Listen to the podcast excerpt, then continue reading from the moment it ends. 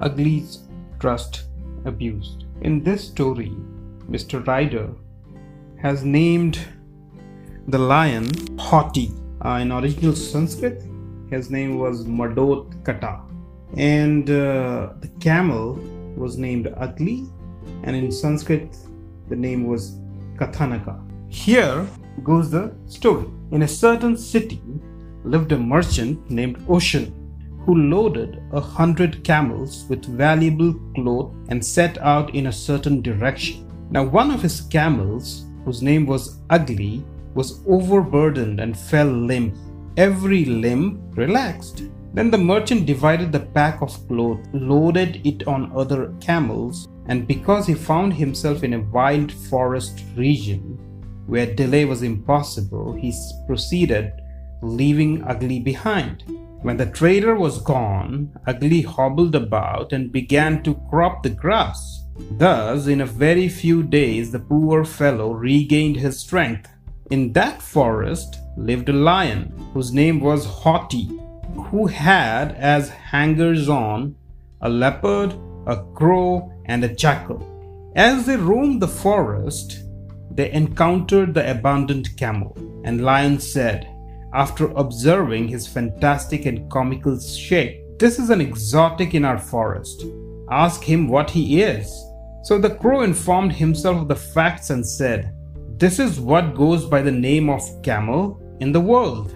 Thereupon the lion asked him, "My good friend, where did you come from?" And the camel gave precise details of his separation from the trader, so that the lion experienced compassion and guaranteed his personal security.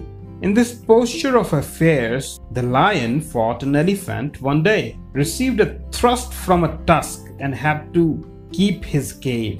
And when 5 or 6 days had passed, they all found themselves in urgent distress from the failure of food. So the lion, observing how they drooped, said to them, "I am crippled by this wound and cannot supply you with usual food.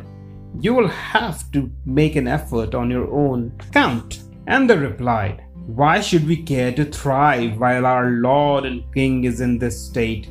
"Bravo," said the lion, "you show the conduct and devotion of good servants. Round up some food animal for me while I am in this condition." Then, when they made no answer, he said to them, "Come, do not be bashful. Hunt up some creature. Even in the present condition, I will convert it into food for you and myself." So the four started to roam the woods. Since they found no food animal, the crow and the jackal conferred together. And Jackal said, "Friend Crow, why roam about? Here is Ugly, who trusts our king. Let us provide for our sustenance by killing him." "A very good suggestion," said the crow, "but after all, the master guaranteed his personal security and so cannot kill him." "Quite so," said Jackal.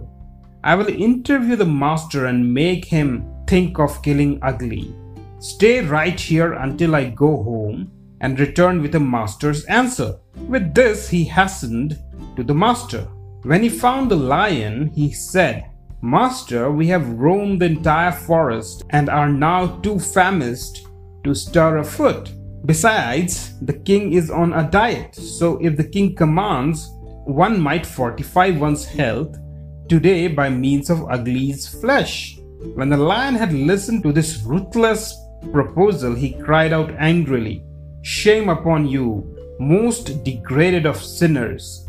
The moment you repeat those words, I'll strike you dead. Why, I guaranteed his personal security. How can I kill him with my own paw? You have heard the saying, the wise declare and understand, no gift of cow or food or land to be among all gifts as grand as safety granted on demand." "Master," replied the jackal, "if you kill him after guaranteeing his safety, then you're indeed blameworthy.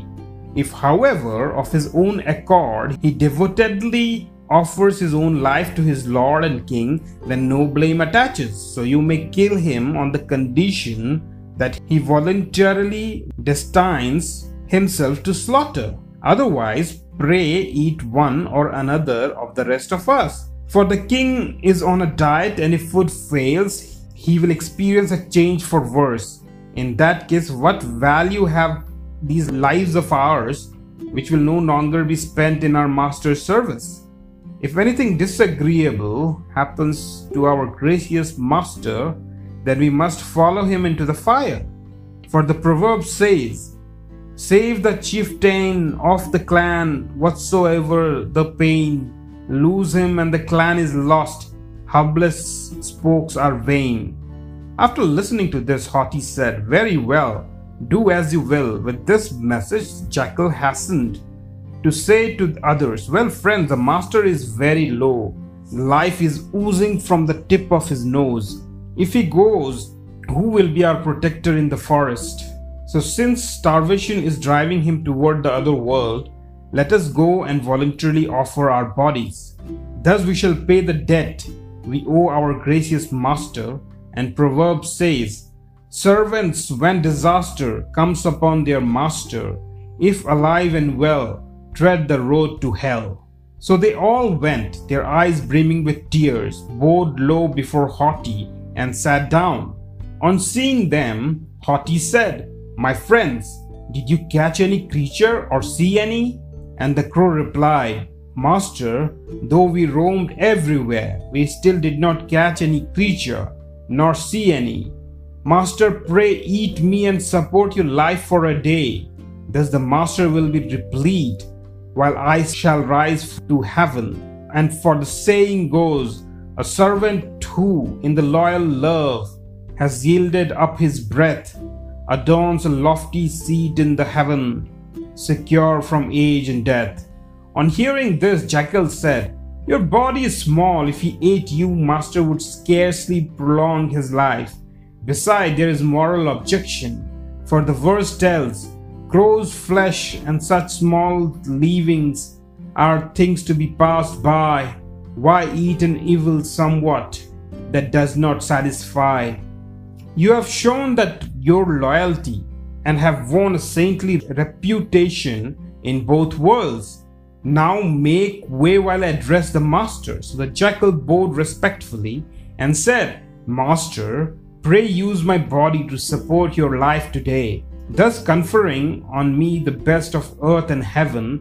For the proverb says, 'Since servants' lives on masters hang, in forfeit for their pay, the master's perpetrates no sin in taking them away.'" Hearing this, the leopard said, "Very praiseworthy indeed, my friend. However, your body is rather small too. Besides, he ought not eat you, since you belong to the same Angui Pugnacious family. You know the proverb, 'The prudent, though with life at stake, avoid forbidden food, too small at that, from fear to lose both earth's and heaven's good.' Well, you have shown yourself a loyal servant.